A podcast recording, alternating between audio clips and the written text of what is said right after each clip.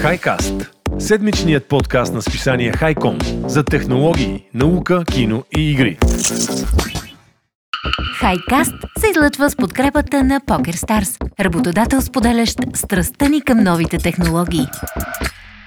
Здравейте, аз съм Хели, а това е 32-и епизод от третия сезон на Хайкаст, седмичния подкаст на списание Хайком за технологии. С мен е многоуважавания Стоян. Здравей, Стояне!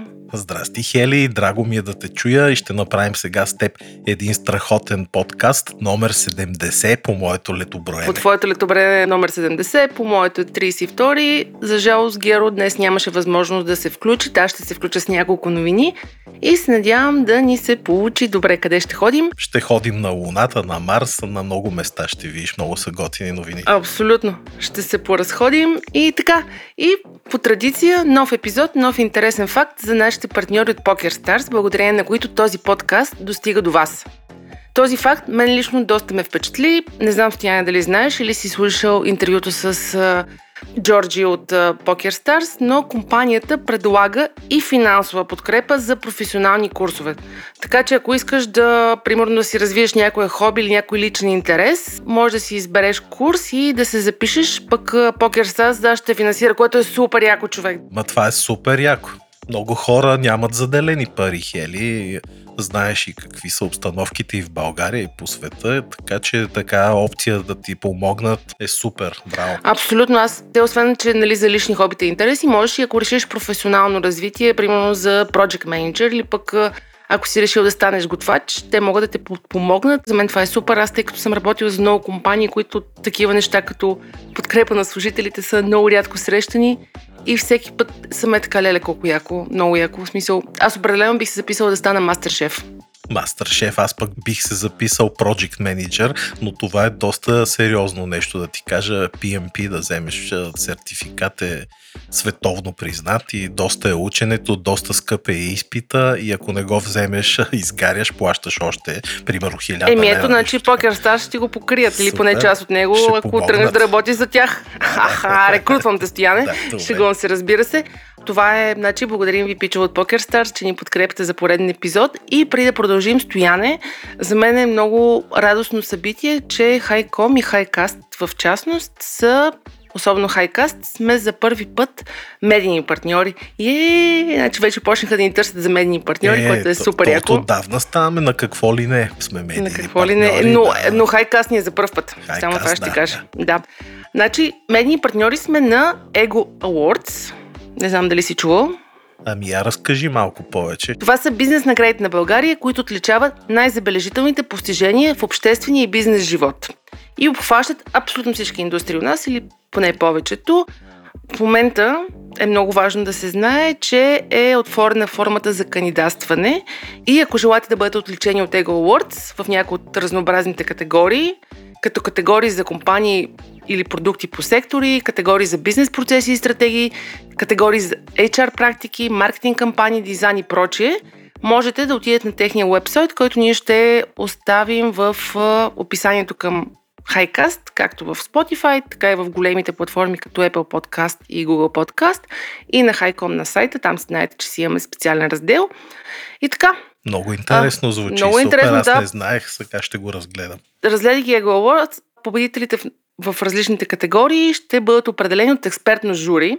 Експертното жури за мен е доста впечатляващо, като Саша Безуханова участва в нея. О, ага, да. Супер. Професор Теодор Седуарски, шеф Силвена Роу, нали си говорим за мастер шеф. О, значи тя не трябва да се запишем само за да се запознаем с Силвена Роу. Ама аз много обичам да гледам такива неща. Сега да не правя реклама, ама едно предаване по една известна телевизия гледам Абсолютно, с един и аз, шеф и аз се гледам, да. да така. така че журито е супер и ако искате да се пишете Ego Awards, искате вашия бизнес по някакъв начин да бъде разпознат, това според мен е една супер добра възможност. Пак казвам, ще оставим линк в описанието. И без повече да разказваш. Да, да разказвам. Ма ти много говориш давам... днеска, браво. Еми днеска Геро като го няма, Поемаш аз, на Геро мълчах, топката. поемам на Геро топката, а, да. Геро. И ти давам топката за минутката на Стоян. Дай сега на мен е топката и, и почивай. И три часа по-късно, аз да, мога подремна малко. Подремни, не, не, не, така. Аз ще ти подавам, защото сега ще ти разкажа една супер интересна за мен новина, надявам се и на всички останали да им е интересна, за така наречената армия в One. Чувала си сигурно тази фраза. Армия от един човек. Какво ще рече това? Един страшно надарен пич от азиатски происход, той се казва Джони Ким, сбъдна мечтите си, като в рамките на досегашния си живот, който е само 37 години, успя първо да стане снайперист, морски тюлен от армията на САЩ, след това да стане доктор в Харвард и след това забележи да стане астронавт в НАСА. Просто не знам, това е може би човекът, който сте искали да бъдете, когато сте били дете, но не сте успели да бъдете. Не знам какъв е този устрем, каква е тази магия, какъв е този хъс към учене, към усъвършенстване, но ето браво, този американец от корейски происход, мисля, че го казах вече, Джони Ким, сбъдна мечтите си. Сега ще ви разкажа малко повече за това нещо, защото е впечатлящо, че той все пак е на 37 годишна възраст. Ако видите в интернет снимките му, ще видите един готин пичага, и не можете да предположите, че той е и доктор от Харвард, и морски тюлен, и астронавт и така. Как става това?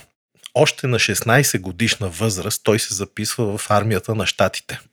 Не знам това възможно ли е, така стана ми доста интересно, 16 годишен, но явно е възможно, може би в щатите приемат от по-ранни възрасти. Записал се в армията и по-късно, естествено, става морски тюлен. А Хели ще ти споделя веднага, че морски тюлен в Штатите е доста, така казано в кавички, престижно, защото не всеки може да стане тюлен. Тюлените са специални части, такива морски пехотинци, които извършват операции, много сериозни операции в различни точки по света и там има така наречената адска седмица, едни страхотни, невероятни физически упражнения и изпити и по стрелба и по скачане с парашута, газят в као, какво ли не им се случва. Има дори такава книга, поредица Дик Марчинко, един истински американски морски тюлен, много интересна. Той разказва за тези обучения, истински истории, но както и да е да не се откъсвам от темата, този пич става тюлен, американски тюлен, морски тюлен, което не е никак малко, защото пак казвам, малък процент от въобще американските военнослужащи стигат до там. След това, естествено на майка му това, както той споделя, на майка ми това не й хареса много, но много азиатски американци по това време минаха през този процес и майките им хич не се чувстваха комфортно, но за радост на майка му след това след като става вече и член на морските тюлени, той решава да продължи образованието си в колеж. И години по-късно се завръща в колежа, получава бакалавърска степен по математика. Забележи математика в университета на Сан Диего през 2012 година, като в същото време вече има впечатляща военна кариера, наградене с сребърни, бронзови звезди за храброст и така нататък. Но дори това не му стига Хели. Малко по-късно, след като се дипломира по математика, нали, става доктор по математика, осъзнава, че преживяванията му във военните конфликти го карат все по-силно да стане лекар. И следвайки тази си страст, той завършва Harvard Medical School през 2016 година и става и лекар. Значи, забележи какъв човек, как, за какво става въпрос. Той, докато е бил военен, явно и там е служил като какъв медицински, как се казва, медик, нали? Знаеш, като по филмите викат да, медик, знам. медик. А, така. Та за това оттам е решил и доктор-лекар да стане. Но и това не му е достатъчно. След това решава да погледне към звездите. И през 2017 година Ким кандидатства за астронавт и е избран за такъв в НАСА, като се превръща първият в историята корейско-американски астронавт, нали, с азиатски происход. И представи си 2017 вече и астронавт след всички тези мечтани кариери зад гърба си, съвсем наскоро Хели, Ким е избран да бъде и член на мисията на НАСА Артемида, за която мисля, че сме говорили.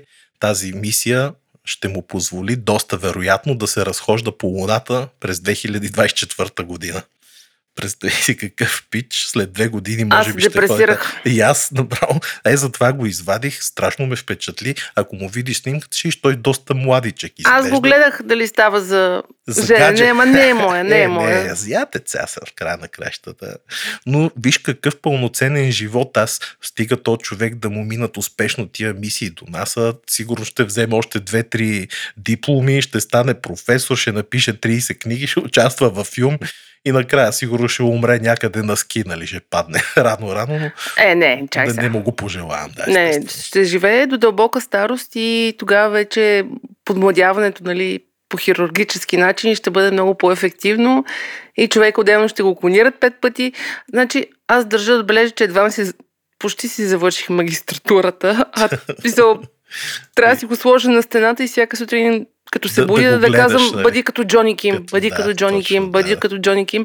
Ами, ева, смисъл, има Ева, хора, да. нали, ако не е някакво компулсивно разстройство, което нали, го бута в някакви крайности, нали, да е най-добър във всичко и да прави абсолютно всичко, а, има си всякакви гени и много се Абсолютно, кефе, че... аз съм сигурен, че той може би пък личния му живот страда. Или, знаеш, то едното е за сметка на другото винаги, но няма значение. Сега, щом се чувства щастлив човека, нека браво, нека да има такива хора. Не, тук е някакъв съвременен супергерой. Да, бе, да.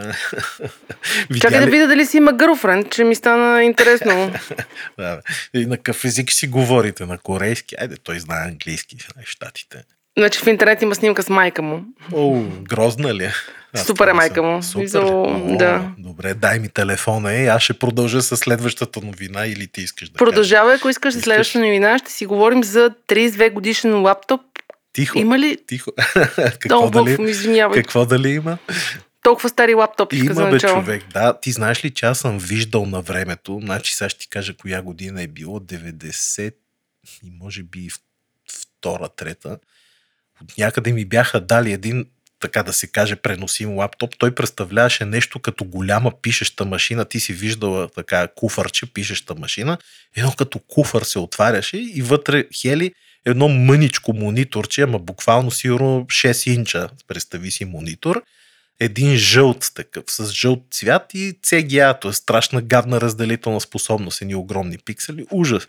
Но тогава това компютърче ми се видя като върха на сладоледа, аз беше ми увиснало ченето, носих го насам натам, хвалех се, хората гледаха, цъкаха, нали? Не си спомням изобщо кой за какво ми го беше дал, върна го в последствие, но нещо подобно сега е излязло като новина, и защо съм я извадил. 32 годишен лаптоп, казваш ти. Точно така, 32 годишен е, датира от далечната 1989 година, когато в България дойде демокрацията. Не знам дали си спомняш, но това е една друга тема. Помня, помня. Помниш, а така. Та, този 32 годишен лаптоп има процесор 386, може би по-възрастните слушатели знаят какви са тия процесори и кое е якото, че може да изкара 1 долар, повтарям, един щатски долар, за 584 милиона години копайки биткоин.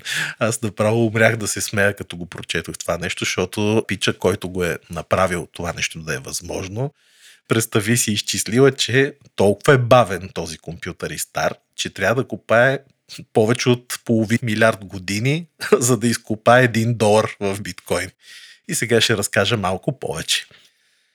Всички знаете, предполагам и Хели, ти знаеш, че криптовалутата вече се копае на какви ли не устройства. Започнеш компютри, видеокарти, сигурно и с хладилници се копае, не знам, дори с Raspberry Pi, това малкото устройство специализираното, също може да се копаят биткоини, но рядко виждаме такова идиотско ретро оборудване за копаене, като този античен лаптоп, който е с процесор 386 SX на 16 МГц. Дори не е DHX, защото имаше едни DHX процесори на времето. Те имаха и вграден копроцесор, няма значение сега да не се отвличам, но този стар компютър, този стар лаптоп е подкаран да работи от ентусиаста на тема ретро компютри на име Дмитрий Елисеев. Естествено, руснак, те са малко лудички руснаците. И той публикува целия си разказ с снимки с подробности как е използвал такъв стар лаптоп Toshiba, модел T3200 SX, за да копае биткоини.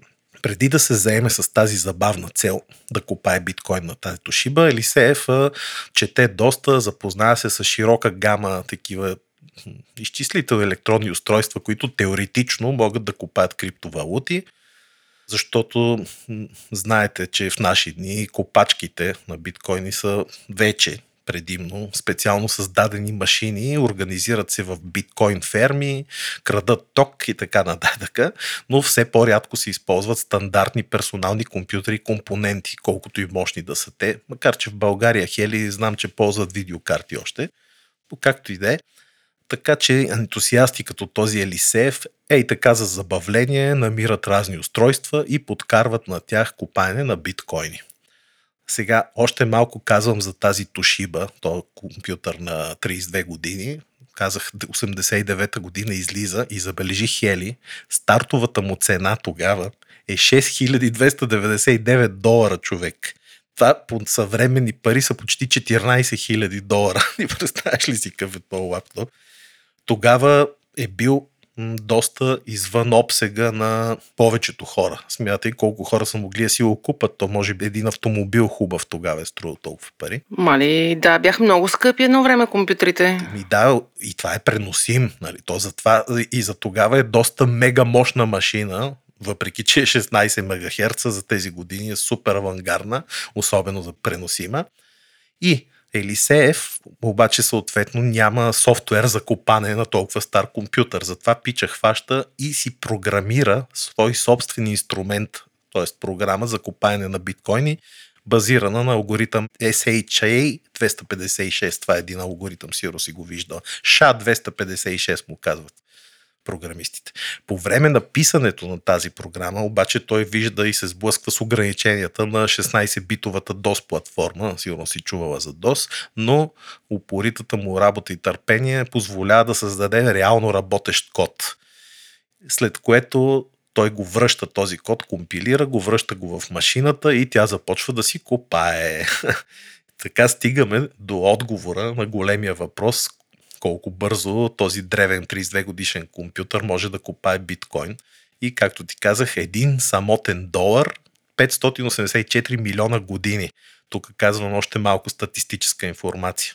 Той копае с невероятната в кавички скорост на хеширане, хешове, нали, биткоините копаят хешове, ако не знаете, от 15 хеша в секунда. Да, хешове в секунда.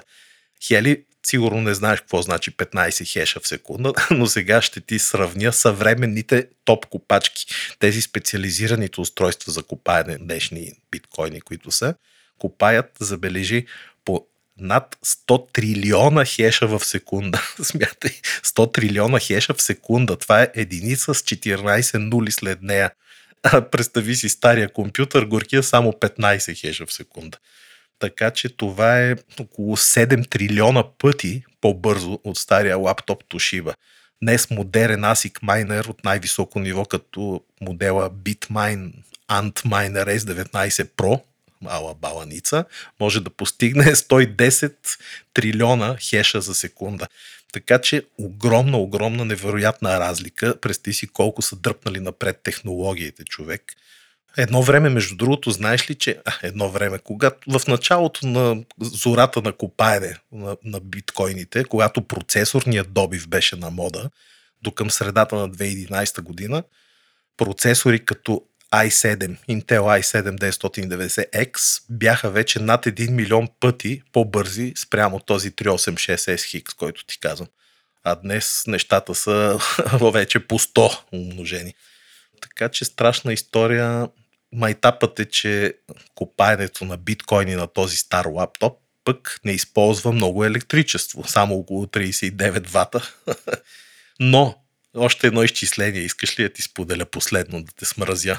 Те лудите потребители на нали, тези, които се занимават с криптомайнинг, са изчислили, че тази машинка на този руснак ще губи, т.е. ще харчи около 3 долара и 37 цента на месец електричество. Така че, Хели, за да изкараш този 1 долар за близо 600 милиона години, което са 7,2 милиарда месеца. Са те сместай, 7,2 милиарда месеца по 3 долара и 37 на месец ще изхарчиш ток за 24 милиарда долара, за да изкопаеш 1 долар в биткоин. Е, такива сметки не съм се хилил, ти казвам. Добра сделка, добра да, сделка. Да, да изхарчиш 24 милиарда, за да спечелиш един, нали, добре ли? Ема тук доказваме принципа. Представи Да, сега да. ще почнат да рециклират нови машини. Е, Точно. Аз този младеж, хубаво, направил си експеримент, ама за какво му е било? А, за- знаеш ли за какво? Това е точно стремежа на хората да докажат, че нещо изобщо е възможно, без значение от цената, времето или нали, крайните там резултати. Сега остава някой да почне да копае биткоини на стар калкулатор Хюлет Пакър, като тия преди 30-40 Ете, нали на години. Тесла копаеха биткоини Ма последно на някъде аз такова, такова затова ти. Да. казвам, че те сигурно и на хладилници вече копаят, не знам. Да, интересен е този пазар. Много ти благодаря, Стояне. Накараме да си мисля всичките ми стари компютри, дали не могат така за едно 100 години да изкопаят половин долар. Ще изкопаят, да, но дали ще си струва е въпрос. Дали ще се изтрува, да, това е добър въпрос. Добре, аз също съм подготвила една новина, която на мен ми се стори доста интересна. Ти, Стояне, гледал ли си някой от а, сериалите на YouTube Originals? А, сега да е хванаме. А, сега те Origin. хванахте. Ми имаше там някакви готини, ама не мога да се сетя. Те, те бяха по-скоро едни малко като лоу бюджет такива, но днес ми се мерна новината, че те спират да правят сериали, да не би Точно това да това се... ми е. А, имаше Верно. един, който аз лично бих препоръчала, ако можете Я да го кажи, намерите. кажи. Казваше се Weird City. Много як смисъл. Град ли? Да, да, да, той е такъв фантастичен. Абе, нещо съм гледал на YouTube, ама не мога сега да се сета какво беше. Като цяло имат около така стотина 200 сериала, които ние просто сме ги пропуснали. Доста YouTube, нали все пак бяха и платени. Като за мен новината е, че всъщност YouTube е видял, че явно не може да се пребори с Netflix, HBO и другите големи канали за стриминг медия. И си е подвил опашката. и си е подвил опашката, Ама да. те като... Google са такива, бе. Знаеш ли, пуснат нещо, видят, че не е окей, го спрат. нали? Мене Ема това е супер дразни. според мен. Що глупо си, точно така се работи на пазара, а не да Да, се влюбиш да. в една идея и да вкарваш и да милиони. Губиш, да, да, да, да, да. И си права, да. И така че те, това за мен лично е новина доста интересна. Всъщност не е 6 години изкари от Originals. Да, да, ама ето, че няма, аз не си спомням едно топ заглавие. Я ми кажи някакъв супер сериал. Е, няма, супер- няма топ заглавие. Ето, това е. Да. Като Робърт Кинкъл, който е главният бизнес директор на YouTube, обяви, че усилията им ще бъдат съсредоточени върху YouTube Kids и Black Voices Fund, нали, за да бъдем... А... Това пък какво е? Black Voices. Това е фонд, който спонсорира YouTube креатори. А, аз помислих, че е нещо за черни операции. Не, не, не, не, не, не, не. За създатели на музика и създатели на съдържание на платформата. YouTube Kids няма какво ти го обяснявам. При въпрос, че една от новините, която на мен направо ми заболя главата е, че доколкото си спомням, най-гледаното видео А. Baby Shark, тан, Baby Shark. Значи, мисля, че ако след това продължите да ни слушате, тъй като аз имам племеничка и всеки път, като ходя да я видя, и там се слуша Baby Shark, и аз две седмици това съм Baby Shark, та, и това е едно от Аз най-гледаните въобще видеа. не бях го чувал това нещо, и като прочетох 10 милиарда и се ще щах. 10 милиарда, ми. най-слушаната Ама тя, щото е простичка такава и зарибяваща и между другото, не знам дали разбрах Хели, ама това била стара песничка преди 100 години, а пеели в Америка. Да, да. да, то не е нещо ново. Моята племеничка със сигурност е гледала поне 10 000 пъти от тези 10 милиарда, така че те децата много обичат да гледат едно и също. Напълно разбирам как тая песничка е станала толкова, Толкова популярна. гледана, да, да. То вайрал, какво искаш? Като чуят хората, я да видя, я да видя. Да, да, така че за мен това си е новината, че YouTube Original спира. Ако случайно още не сте го гледали и не сте го тествали, има няколко доста интересни сериала. Едно от най-известните беше Scare PewDiePie, чието първи сезон беше събрал от нас 150 милиона гледания и звезди като Кейти Пери, Кевин Харт, Уил Смит и Алиша Кейс също вложиха усилия в създаването на специално съдържание за видеоплатформата, но явно само с добри намерения не можеш да си справиш срещу Netflix, както е казал поета. Трудно, трудно. И независимо дали си YouTube или някои другите големи платформи, не става, така че YouTube ще се съсредоточат върху това, което правят най-добре и ще оставят стриминга и създаването на сериали на по-добрите платформи. На по-добрите, да. Нека на така, HBO че... ги оставят. Аз съм гледал един сериал горе-долу там, той, че го затварят, тъмън на време. Да, браво, ми живи и здрави, да ти кажа честно, няма какво да ги мислиме, нека, както казваш ти, да се укрупнява и по-добрите да правят повече неща, вместо да се бълват излишни тъпоти само. Аз по принцип не съм за укрупняването на пазара, макар че ще си поговорим още малко по темата на края на епизода, тъй като биват свободния пазар и въобще инди компаниите много по-малко могат да оцеляват, но такава е съдбата и... Реалността. Реалността, да. И Стояне, давам ти думата на тебе. Да говориме за Илон Мъск ли? О, не, пак ли? не, шегувам се, няма, няма. Макар, че и тази новина е косвено свързана с Илон Мъск, защото се споменава Тесла. Имам чувство, че целият ми живот е свързан с Илон Мъск. Еми, щях да ти кажа миличко, ама айде да не ти казвам. Свързан е, за жалост, така е, защото много са укрупни тази компания, намеси се в много така аспекти от живота съвременния и няма да. как хели. Мисля, не е лошо. Нека бе, нека да видим ето дали а, ще да, излети Старшипа сега скоро, мисля, че март ли кога беше или февруари ще лети. Ако излети, това ще е голяма новина. Мисъл, аз имам чувството, че почваме да живеем в някакъв научно-фантастичен филм, такъв все едно става реалност защото цял живот от малък съм израсъл, нали, с, американците били на Луната, е да, да, ама били при 50 години и повече никой не е отишъл. Що? Да. А, така. И сега Добър виждам въпрос. как почват да растат мечтите ми, т.е. фантастиките, които съм гледал пред очите ми. Ето реален кораб. Ти представяш ли си след няколко години да, да влезат 100 човека вътре и да излетят? Просто ще е уникално. Затова ми е интересно, да ти кажа честно. Но... А, със сигурност, аз и като говорим за Илон Мъск, той наскоро обяви, че обмисля да включи Тесла в създаването на изкуствен интелект, на общ изкуствен интелект, коли, да, да, да, AG и също така обяви, че планира да децентрализира контрола на Тесла Бот. Сеща ли се при година, може би, представиха прототипа Той не се на робот. То робот? Не, не се... явно не се е отказал и ще децентрализира контрола на Тесла Бот, за да избегне, забележи, сценарий, подобен на Терминатор. Е, добре, да чакай сега, като го децентрализира, как ще избегне сценария? Нещо не ми е ясно. Еми, явно ще се управлява от много места, не знам, места, не мога да, да ти кажа. От едно. Да. Ми, дано, дано. Бе, виж сега, каквото стане, стане сега. Ако ни е писано терминатори да ни избият, нека да ни избият в края на краищата. Но както и да е, виж каква новина съм ти извадил, Давай. точно буквално минути преди подкаста, че най-голямата в света фирма за батерии, естествено в Китай, за електрически автомобили, стартира вече комерциалните станции за смяна на батерии.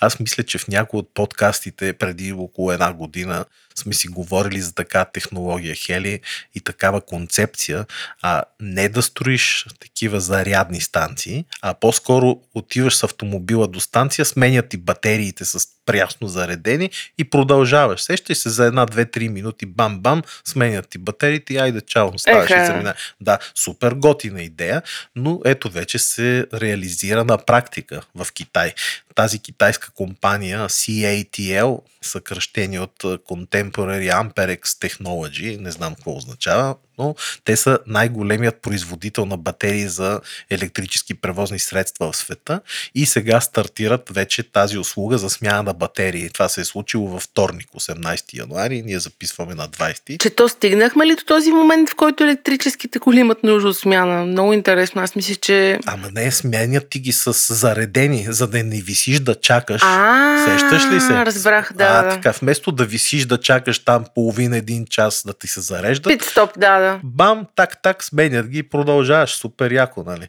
Така, та доклада на Reuters, т.е. новината на Reuters, говори преди два дни за това нещо. Новата услуга се нарича EvoGo и ще позволи на шофьорите на електрически автомобили да сменят изтощените батерии, както пак ти казах, с напълно заредени само за една минута, забележи.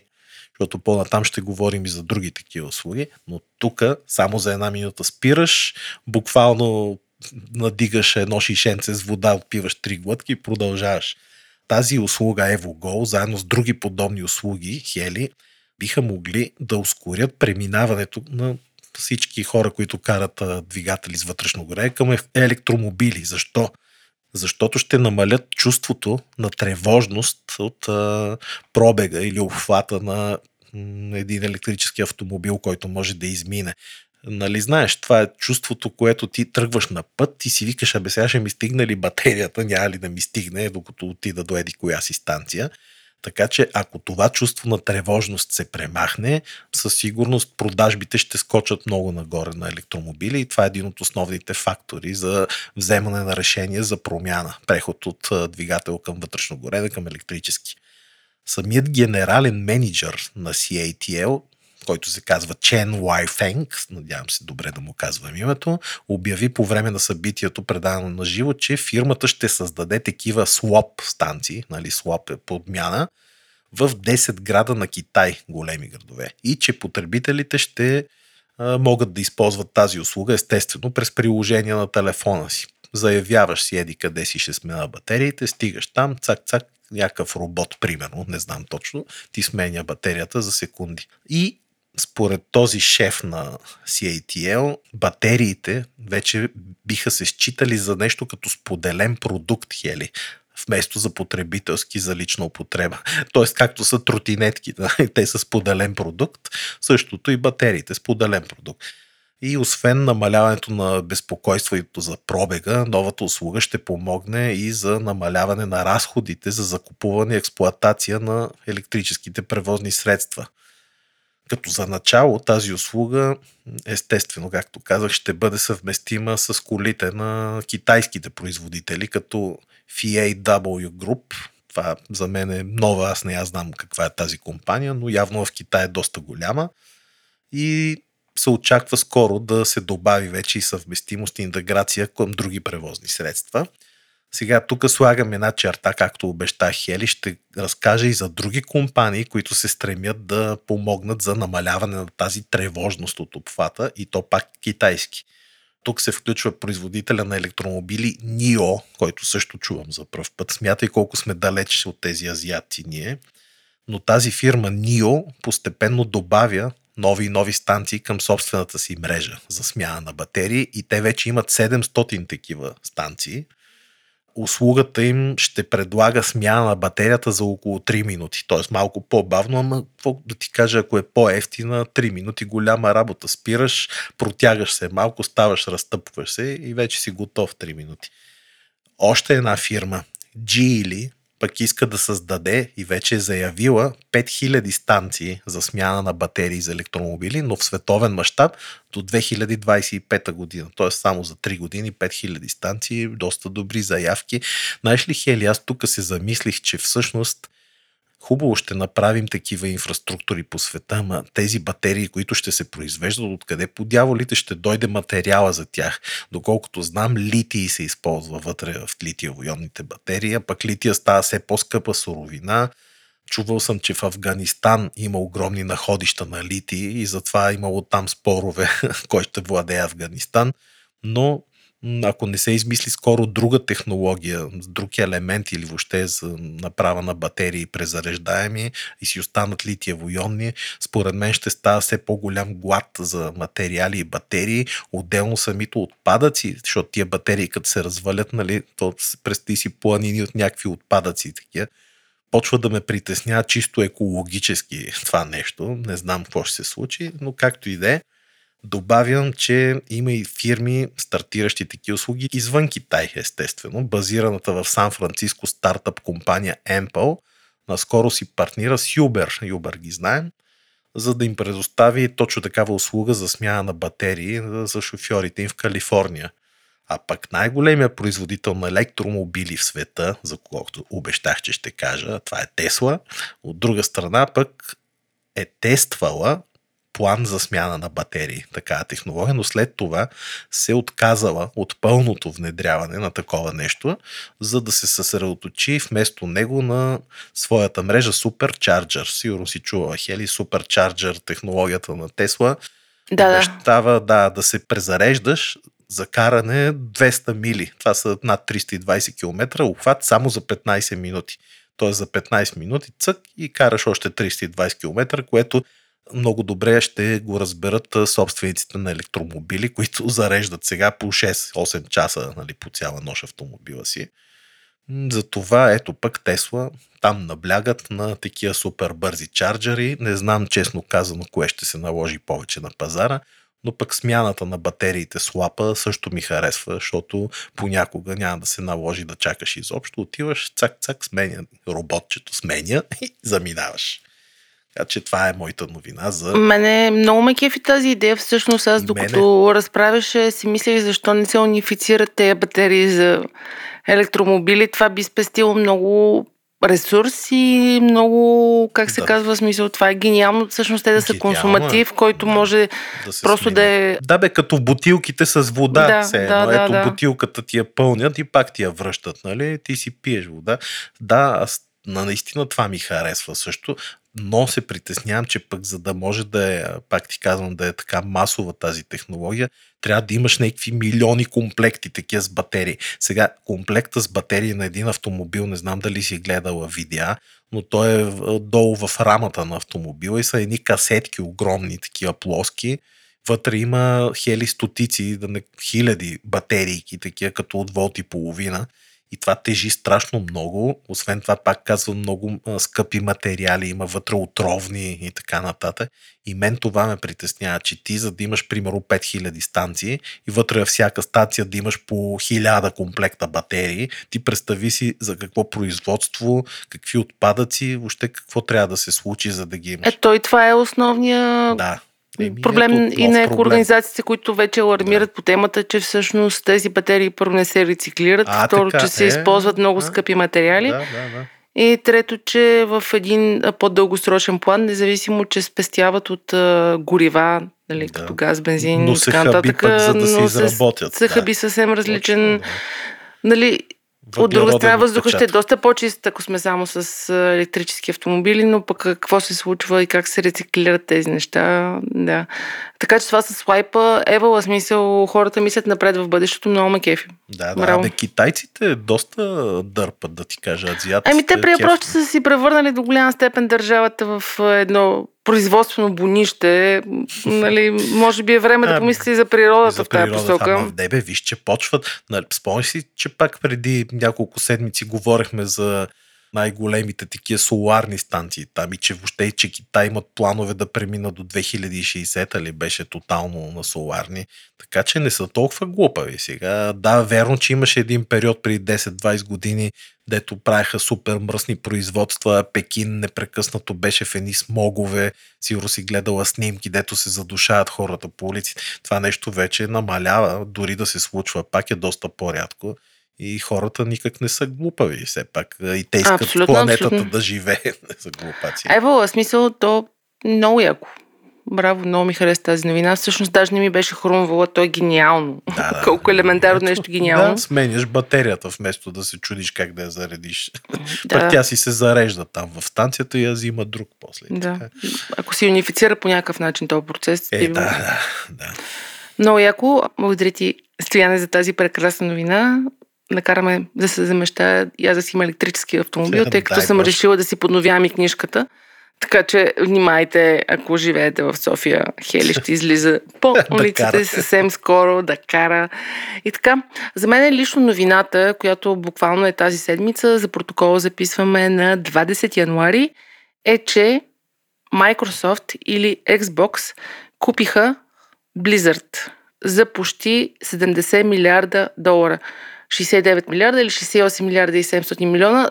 Това е една от най-големите сделки и това, което малко преди това комуникирахме с тебе, Стояне, че всъщност доста се укропява се. Ама това са най-яките игри са на Blizzard. Тя кажи кои игри за това. Еми, аз една от любимите ми игри, с която съм а, израсла е Diablo.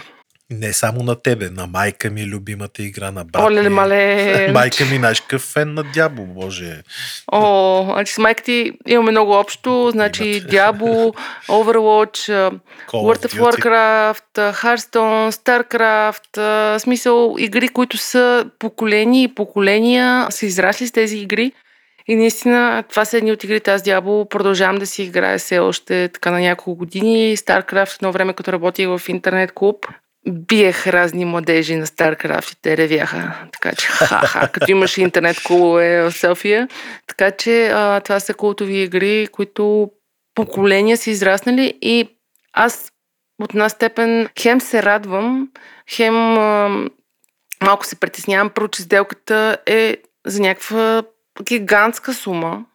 Гигантска, аз не мога да си представя толкова голяма сделка, поне не знам за подобна толкова голяма сделка в, на гейминг пазара.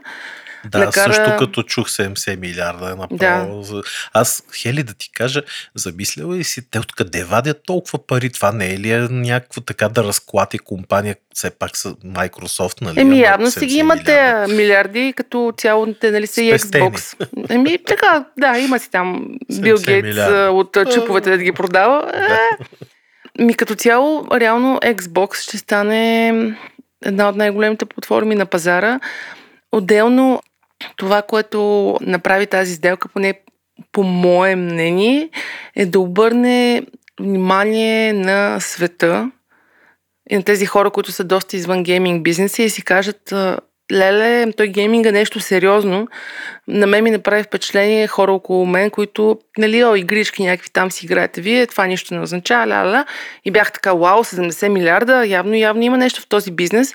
А този бизнес, според един репорт на Нюзо, този бизнес, гейм маркета, е генерирал около 180 милиарда през а, миналата година и тази година дават прогноза за още повече, така че гейминга и игричките и въобще всичко около този бизнес е в пъти по-голям от музикалната индустрия и Холивуд индустрията взете заедно.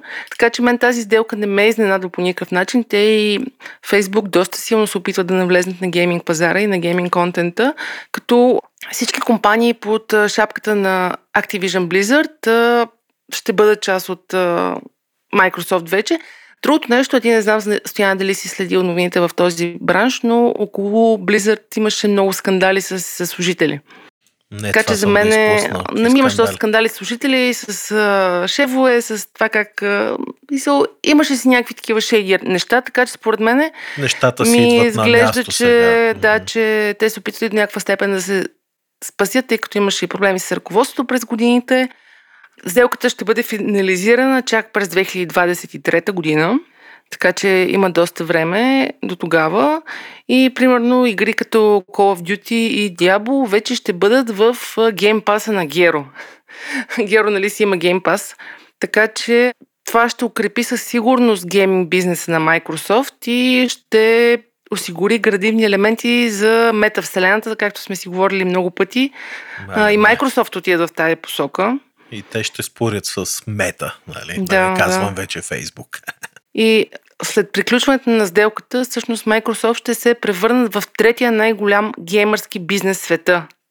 Първия кой е Sony ли? Не, Tencent е първия, тези китайците. Tencent. Верно. Да, Верно. да. Е, те са огромни човек, мисля Китай. Пак Леле, си говорим колко за Китай. съм назад аз в игрите, Хели. Да. Нищо да е за това сте А втория е Sony, точно така. И като, ако си спомняш преди колко беше, през 2020 година те купиха Zenimax Media за 7,5 милиарда долара и сега дават 10 пъти повече. Ема не, не, това е сериозно, защото аз пак ти казвам, аз не разбирам много от игри, но за мен това са едни от най-култовите заглавия Call of Duty и да, да. да купиш ти Blizzard Activision. Просто Смятай. Браво. Ама то през последната една година и въобще през последните две години има доста големи сделки. Примерно преди по-малко от месец, може би, като придоби мобилния гигант Зинга за 13 милиарда долара почти, така че и суми. Има, има разместване на земните пластове. Геймингът те първа ще расте драстично. Пандемията беше и една от причините доста нагоре да се качат цифрите, тъй като хората, които си стояха в дома си, а, освен, че се забавляха по този начин, повече да като комуникации с приятели, не се чувстват изолирани. Така че за мен това е а, вау новината буквално на седмицата и много ми е интересно. Аз откакто Microsoft купиха Skype, човек не мога да ползвам този скайп. Е, не само ти. Те даже знаеш ли, че май го спират скайпа. Вече само Teams а, ще поема. Оф, напоследък ми се не може да ползвам Teams, направо искам да си прережа така, Той Teams е а, косата да си тежък. резна. Значи той като цяло става, да ти кажа, за чат и някакви такива, но пък е, иначе има и доста минуси. Ама айде да не го анализирам сега. Да. Не, няма, няма. Е, Мисля, много се надявам да не ми прецака дяволото, защото как ти Хели ще плаче. Няма, няма. И Спокойно. така. И с това да директно си продължаваме в забавната част. И гледам си догледал The Silent Да, и се се върнал 100 години на времето. 100 години, да, ще ти кажа след малко, що. Разкажи ми.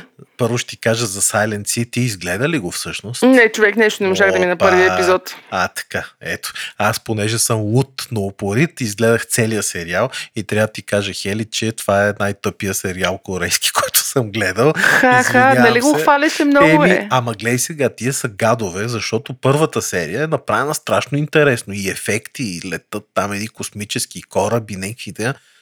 Първата, втората серия, и оттам нататък нещо като театър. В едни коридори само е 200 и чета там на базата на Луната и човек няма такива тъпоти.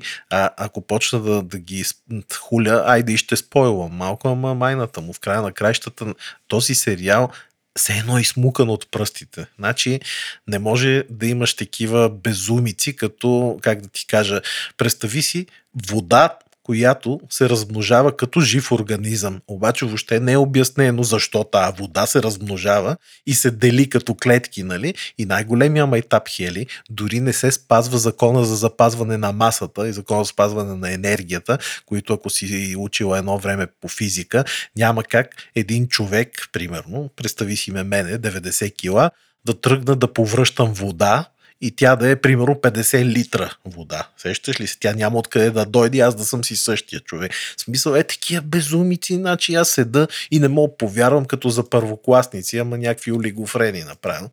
Страшно много е такива глупости има в, на там във филма, които са необясними. Появяват се едно детенце.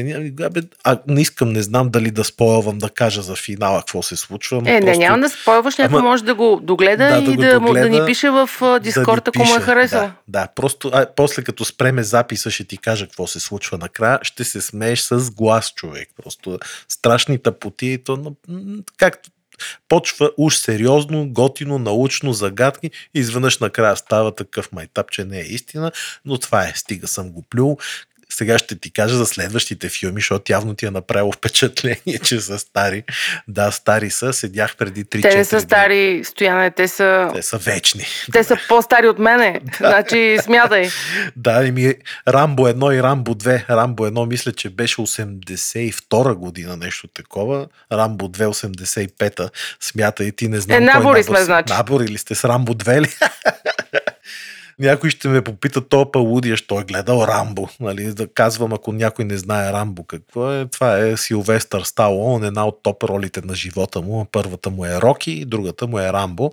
А Михели, аз просто седях преди няколко дни, нещо ми беше зле една вечер и изведнъж цъкам каналите по телевизията и видях на някакъв канал, че почва филма Рамбо 1, нали? първа кръв се казва, First Blood. И така загледах се десетина секунди, една-две минути и ми стана интересно. Викам, бре, аз съм го забрал, то е една готина музика и викам, чакай да видя дали го имам в плекса и си го пуснах и имам го естествено. С много по-хубаво качество, защото телевизията беше някакво ужасно качество. И викам, чакай само да видя е така няколко минутки да си припомня за какво става въпрос. И като се увлякох, Хели, абе, то направи филма готино. Сталон си играе, нали, не е най-великият артист, ама си е пич, младок един такъв, много добра му е ролята. Другите около него артисти, супер култови, Ричард Крена и разни други.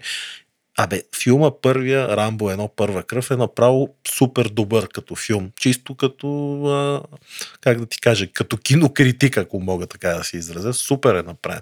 Сега Рамбо 2 е малко вече по-тъпичък. Там в Виетнам се разправя, но пак става екшънче. И просто си ги изгледах е така двата от раз. Даже бях почел и третия да гледам, но викам, айде, нали няма да го гледам. така че това гледах Рамбо 1, Рамбо 2. Ако някой се интересува от по-старото кино, което е супер класика, нека да ги види. И тук идва момента за третият филм Хели, който С, с Аз само нощи. искам да кажа, че Рамбо 2, аз съм фен и На Рамбо няма 2? да забравя някои сцени, примерно там, като убиха една мацка и той си Мацката върза беше едно, тъжно, да, да. едно кирданче Да, на врата, да. сложи си това Да. на челото и ходи да ги бие. Точно, да. Мисъл, това ми е голям. От детските Да, ми години съм го да, запомнила. да. Мисля, че го гледах на лятно кино на морето. А ти знаеш ли, че този филм ще ти споделя още нещо, Рамбо 2, тъй като излиза 85-та година, още тоталитарката. И в него има тия руските там войници, дето го мъчат и са гадняри. А, този филм аз съм го гледал Хели точно като излезе 85-та и 6-та година, тайничко на видеокасетки и моите родители ми казваха да не казвам в училище, че съм го гледал, защото можеше да имаме проблеми. Смятай къв мета, да не си казал, че си гледал Рамбо, защото нали, тук мога ни аресту... Ужас, ти представи си, аз това си го спомням. Така че ето, една положителна така. Викаш, положителен 21 ефект в век може да си 21 гледаме каквото си и да си искаме. говориме, да. Да знаете, драги ми слушатели по-млади, че живеете в едни по-добри времена по отношение на словото и можете да бъдете спокойни. Тук стигам до момента, Хели, с нощи или по-скоро по-миналата вечер, пускам Netflix, знаеш, и ти си фенка и аз съм фен, и гледам, цъкам нови стари заглавия. В един момент гледам някакви стари филми такива назад и викам, я чай да видя какви са тия стари филми. Те се оказаха страшно много като бройка и попаднах на един The Sound Barrier, нали, звуковата бариера, едва ли не. Става въпрос за такива летци изпитатели от 50-те, началото на 50-те години, де са изпитвали самолети свръхзвукови, първите свръхзвукови самолети.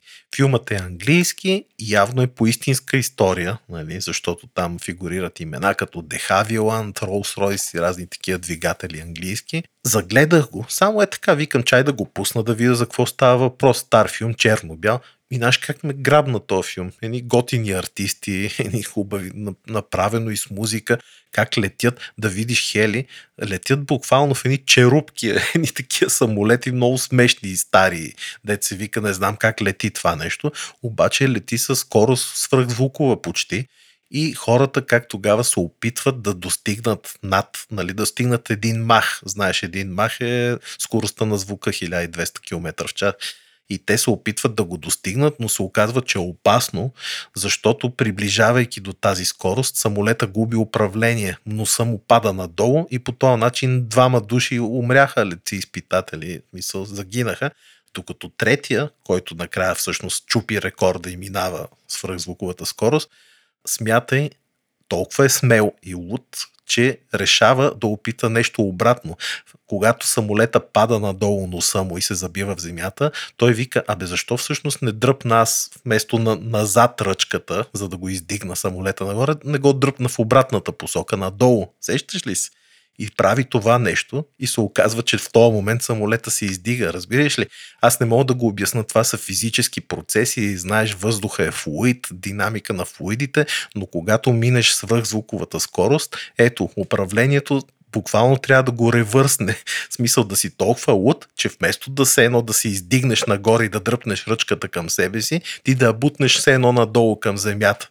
И този пич това го направи и по този начин подобри рекорда и се оказа, че е достижима скоростта на звука, защото много хора, очевидно по това време, са смятали, че е невъзможно да се мине sound barrier, звук, звуковата бариера, защото всичко се разбива. В смисъл се едно като стена, разбираш ли? Буквално като суеверие е било тогава, че няма как да се мине тази скорост, но ето този пич, лута глава, успява да премине тази бариера, а вече знаеме в наши дни, говорим за самолети 7-8 маха бързи. Така че много ми беше интересен този филм. Ето, виждаш стар филм, 52 година, обаче златен. Браво, много хубав филм по Netflix. Ами, благодаря за препоръката. Аз съм подбрала няколко филма и сериала от този век. А, като гледам, между другото, и аз единия си го подбрах да го изгледам, защото не съм го гледал до края. После ще кажа. Я разказвай Да, а, за мен е Бижуто, което вече гледам втори сезон и сериала, който с три ръце бих препоръчала по HBO стояне, Мгм. се казва Праведните. Джеймстон. Аз отдавна съм му се нахъсал, още не съм го почнал, но Аз супер на рандъм го пуснах. А, като цяло за мен не са толкова известни главните герои, освен Джон Гудман, който аз страшно много харесвам. Но този сериал, особено първия сезон, за мен са оказани от най-оригиналните и доста забавни сериали, супер извъртени на моменти. Става въпрос за... Нали знаеш в Америка как тези телеевангелистите, такива... Да, да, тия, дето проповядват, проповядват проповедници, по телевизията, да, по телевизията, пеят, то си е да, като да, шоу, рок-концерти и така нататък. И всъщност в центъра на събитията са едно семейство, Джеймстон, които цялото семейство са проповедници. Те са световно, Това да, световно известни. звучи, да. И сега няма да спойлвам, но мога да кажа, че не са чак толкова праведни. И като цяло По телевизията едно, иначе вкъщи Да, друго. а. дава един много интересен поглед в а, този свят, който лично за мен е стояне, аз нали като идваща от а, източно православна държава, за мен винаги тези американските проповедници по телевизията, които, нали, «О, отказваш ли се от сатаната, лекуваш да, хора много по... смешни, да. лекуват хора по телевизията, събират пари и така нататък. За мен това е била една култура. Шарлатани, бе. Най-вероятно. Това е една култура. Сега всеки има право да избира в какво да вярва. Но за мен чисто като култура е нещо много далечно. И този сериал ми даде възможност да видя зад колесите как функционират а, подобни телесемейства, телепроповедници и всъщност е доста хумористично направен. Сега втория сезон още съм на четвърти епизод, примерно той сега излиза, значи съм на трети. Само два сезона ли са? Два сезона Аха. са, ама са доста дълги. Смисъл, всяка серия 40-50 минути плюс, така че има какво да гледаш. Забавен е, красиво е заснет, има много такива изненадващи моменти и като цяло е смешен. HBO определено са топ хели, да знаеш. Да, Там факт. няма лошо. Супер. Даже по-добри са и от Apple, да ти кажа. Apple Еми аз все по не съм много доволна, така Да, че... напоследък взеха страшните пути да пускат. Аз също нещо почвам се разочаровам, така че... И аз се радвам, че Джо Гудман аз много харесвам, смисъл, Да, бе, аз мислех, от че едно е време. починал, а той Не, жив то и здрав. отслабна и Отслабна, всъщност има, да. как се казва, има... Нова визия. има подем в кариерата си. Той е един доста добър да гунис още. Много на времето играеше в Ред Флинстоун. Много, от много филми си го Да, бе, спомням. да, бе, да, велики в е. Community идва няколко пъти. А, смисъл, има си го...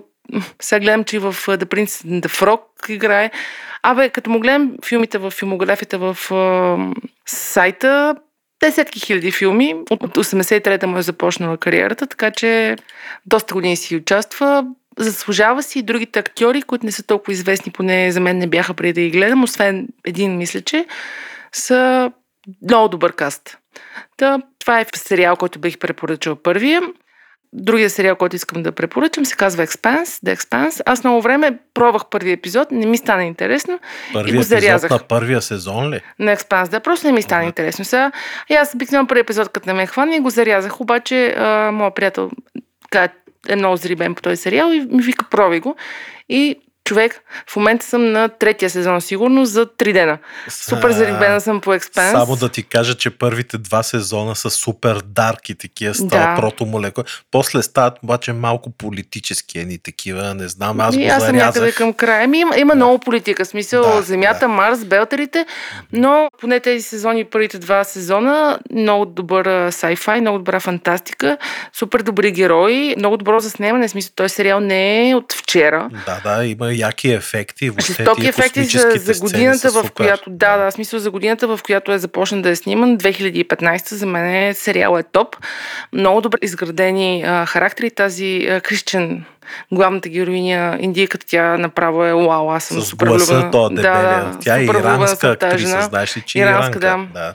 Да, страхотна е смисъл. Много ми харесват героите. Въобще, първите два сезона за мен тотално си заслужават. Ще кажа като видя нататък какво се случва. Има си екшен, има си любов, има си хумор. Много ми харесва как а, са създадени трите свята нали, на белтерите на Марс и на, и на Земята. Белтерите са, да, кажи, Ти знаеш ли, извиняй да че те Не. прекъснах, ама знаеш ли историята на този сериал? Че той, Не, не я знам. Значи първия сезон и втория мисля, че беше в Netflix, след което те го канцелираха, Хели.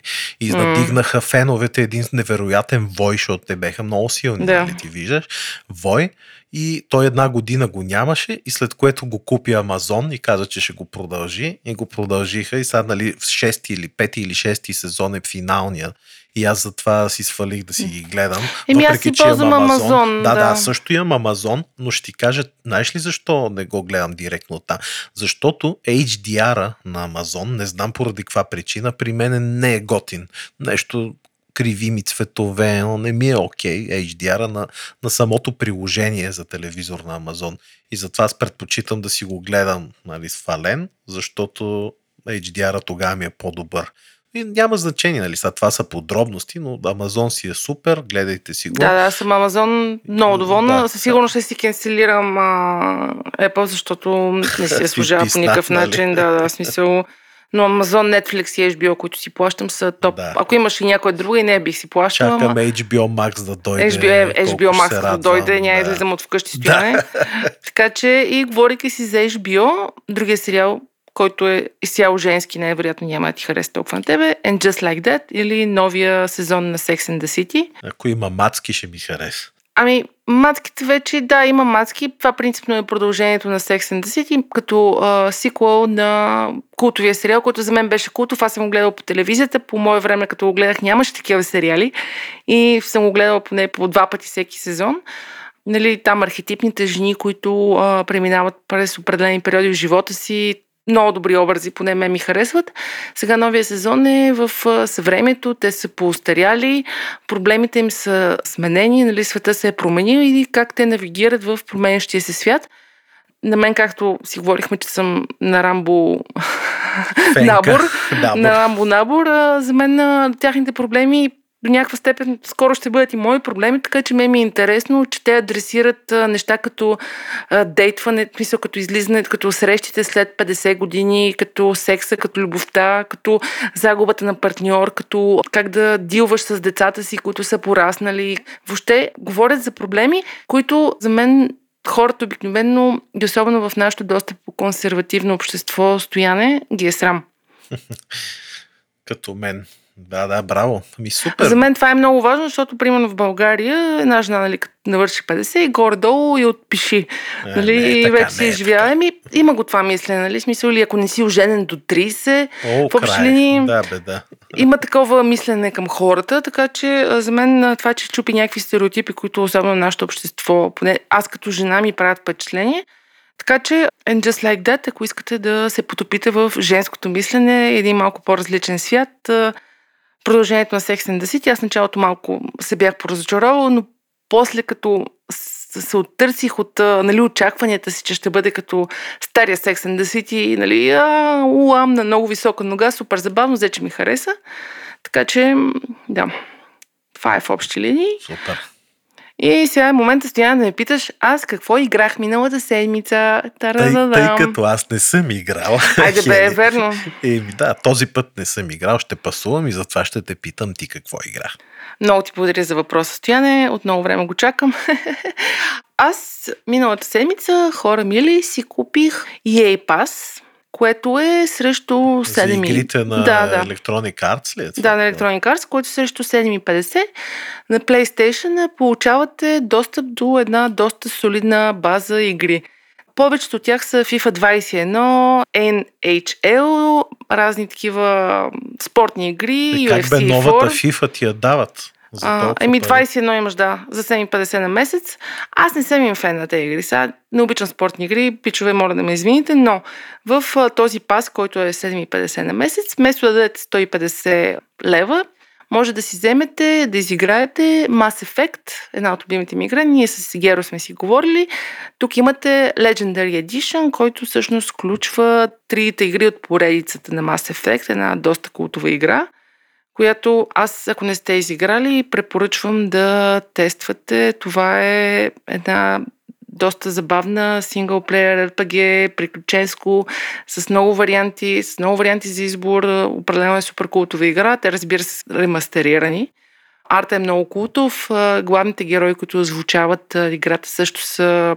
Сега няма да ги казвам по име, защото не си ги спомням, но някои от тях са доста известни актьори. Така че това е една от игрите, които изиграх и другата, която играх е Dragon Age. Inquisition. Това е една игра от 2014, която обаче мене направо ме впечатли с графика. Дракони ли има? да има и дракони. Uh, action Role Play Game от BioWare. Както знаете, BioWare са а, компания, която е отговорна за игри като Star Wars, Knights of the Old Republic, както казах, Mass Effect, Baldur's Gate. Дори аз ги знам тези. Дори ти ги знаеш. Baldur's Gate 2, МДК, uh, МДК. Neverwinter Nights. Да, да, смисъл, те са правили някакви култови игри, с които сме си буквално израсли. Аз поне, ти не толкова. Е, и аз ги знам, да, даже съм играл на МДК, така че първата. Култова компания, така че буквално срещу ни 7,50 на месец, защото си купувам една игра стояне, да, и 50 лева там колко ми е максимум да си купя да, тя игра. после му хлясва. И аз, аз повече няма да играя. Еми, да. Смисъл, като превърте една игра, мен не ми е интересно втори Да. път да играя. И примерно сега дадох ни 30 лева за една игра, която е по Lovecraft. Uh, The Sinking City, и тя е супер глупава и не мога да я доиграя. И викаш, И, се и чувстваш съм е така, и се чувствам Еми прецакана, да, да. то бъдещето явно е в тия subscription и То е плащаш супер всеки смисъл. месец. Ама... Аз така и така си плащам uh, PlayStation Plus, а сега видях, че има Alice Madness Returns, която ми е много любима игра за Alice in Wonderland. Има Battlefield всичките, има Plants vs. Zombies, което нали едва ли, Mirror Age, The Army of Two, има една много яка игра, която е. Така че, определено, днес си говорим явно за Electronic Arts, също 7,50, ако не знаете, subscription, плюс, че получавате много сериозни намаления, като си купувате игри на фирмата. Така че даже сега гледам, че има NHL от 94-та година. Между това е такава ам, за хокей игра. Малко старичка, ама... Ма, не, той има и новите, нали? Но един приятел е част от екипа, който е правил последните А, версии на играта и той разправяше как си имат а, собствен ринг такъв за хокей, на който заснемат а, движенията на играчите преди да правят играта, така че ако играете хокей, това може да ви хареса. Има дърт, което е доста такава рале игра. И в общи май с това се изчерпват нещата от мене. Еми, интересни неща, доста си навътре в гейминга, Хели. Еми, джит Браво. стояне. Значи, Браво. винцето, една Винцето. игра вечер. Да, бе, явно и живота е по-хубав. Да, да, Мисля, аз да. така се разпускам, чета книги, разбира се, да не ме вземат за... Браво, И така. да. Еми, супер, приключваме, като че ли то подкаст стана близо 70 минути, да ти кажа честно. Хич е Еха, малък, доста с- добре направо си и с Геро и без Геро добре си Без говорим. Геро Абсолютно. няма проблеми, така че остава да благодарим на кой? На партньорите от PokerStars. Благодарим ви. Благодарим ви и призоваваме всички наши слушатели да посетят кариерния вебсайт. Хели ще остави в бележките към епизода след Ще това оставя. линк. Да. И пък вие можете да намерите там всички свободни позиции за работа, можете да намерите информация за културата на компанията и много интересен блог с статии за живота в PokerStars. Това нещо е доста важно в съвременното общество, да се чете каква е така културата в една компания. Ще намерите интервюта и с служители, от които ще разберете от първо лице интересни неща за компанията. Така че благодарим ви PokerStars, благодаря ти Хели, целувам Благодаря те виртуално. Благодаря ви, драги слушатели, че сте с нас до края. Ако случайно, по някаква, не знам каква случайност, не сте ни последвали Spotify, Google, Apple и големите стриминг платформи, моля ви се, пишете ни, И го направете ни. веднага. Да, веднага. Еми, това е. Целувки на всички и до следващата седмица. Чао, чао! Чао, чао! Хайкаст се излъчва с подкрепата на PokerStars, работодател споделящ страстта ни към новите технологии. Хайкаст. Седмичният подкаст на списание Хайком за технологии, наука, кино и игри.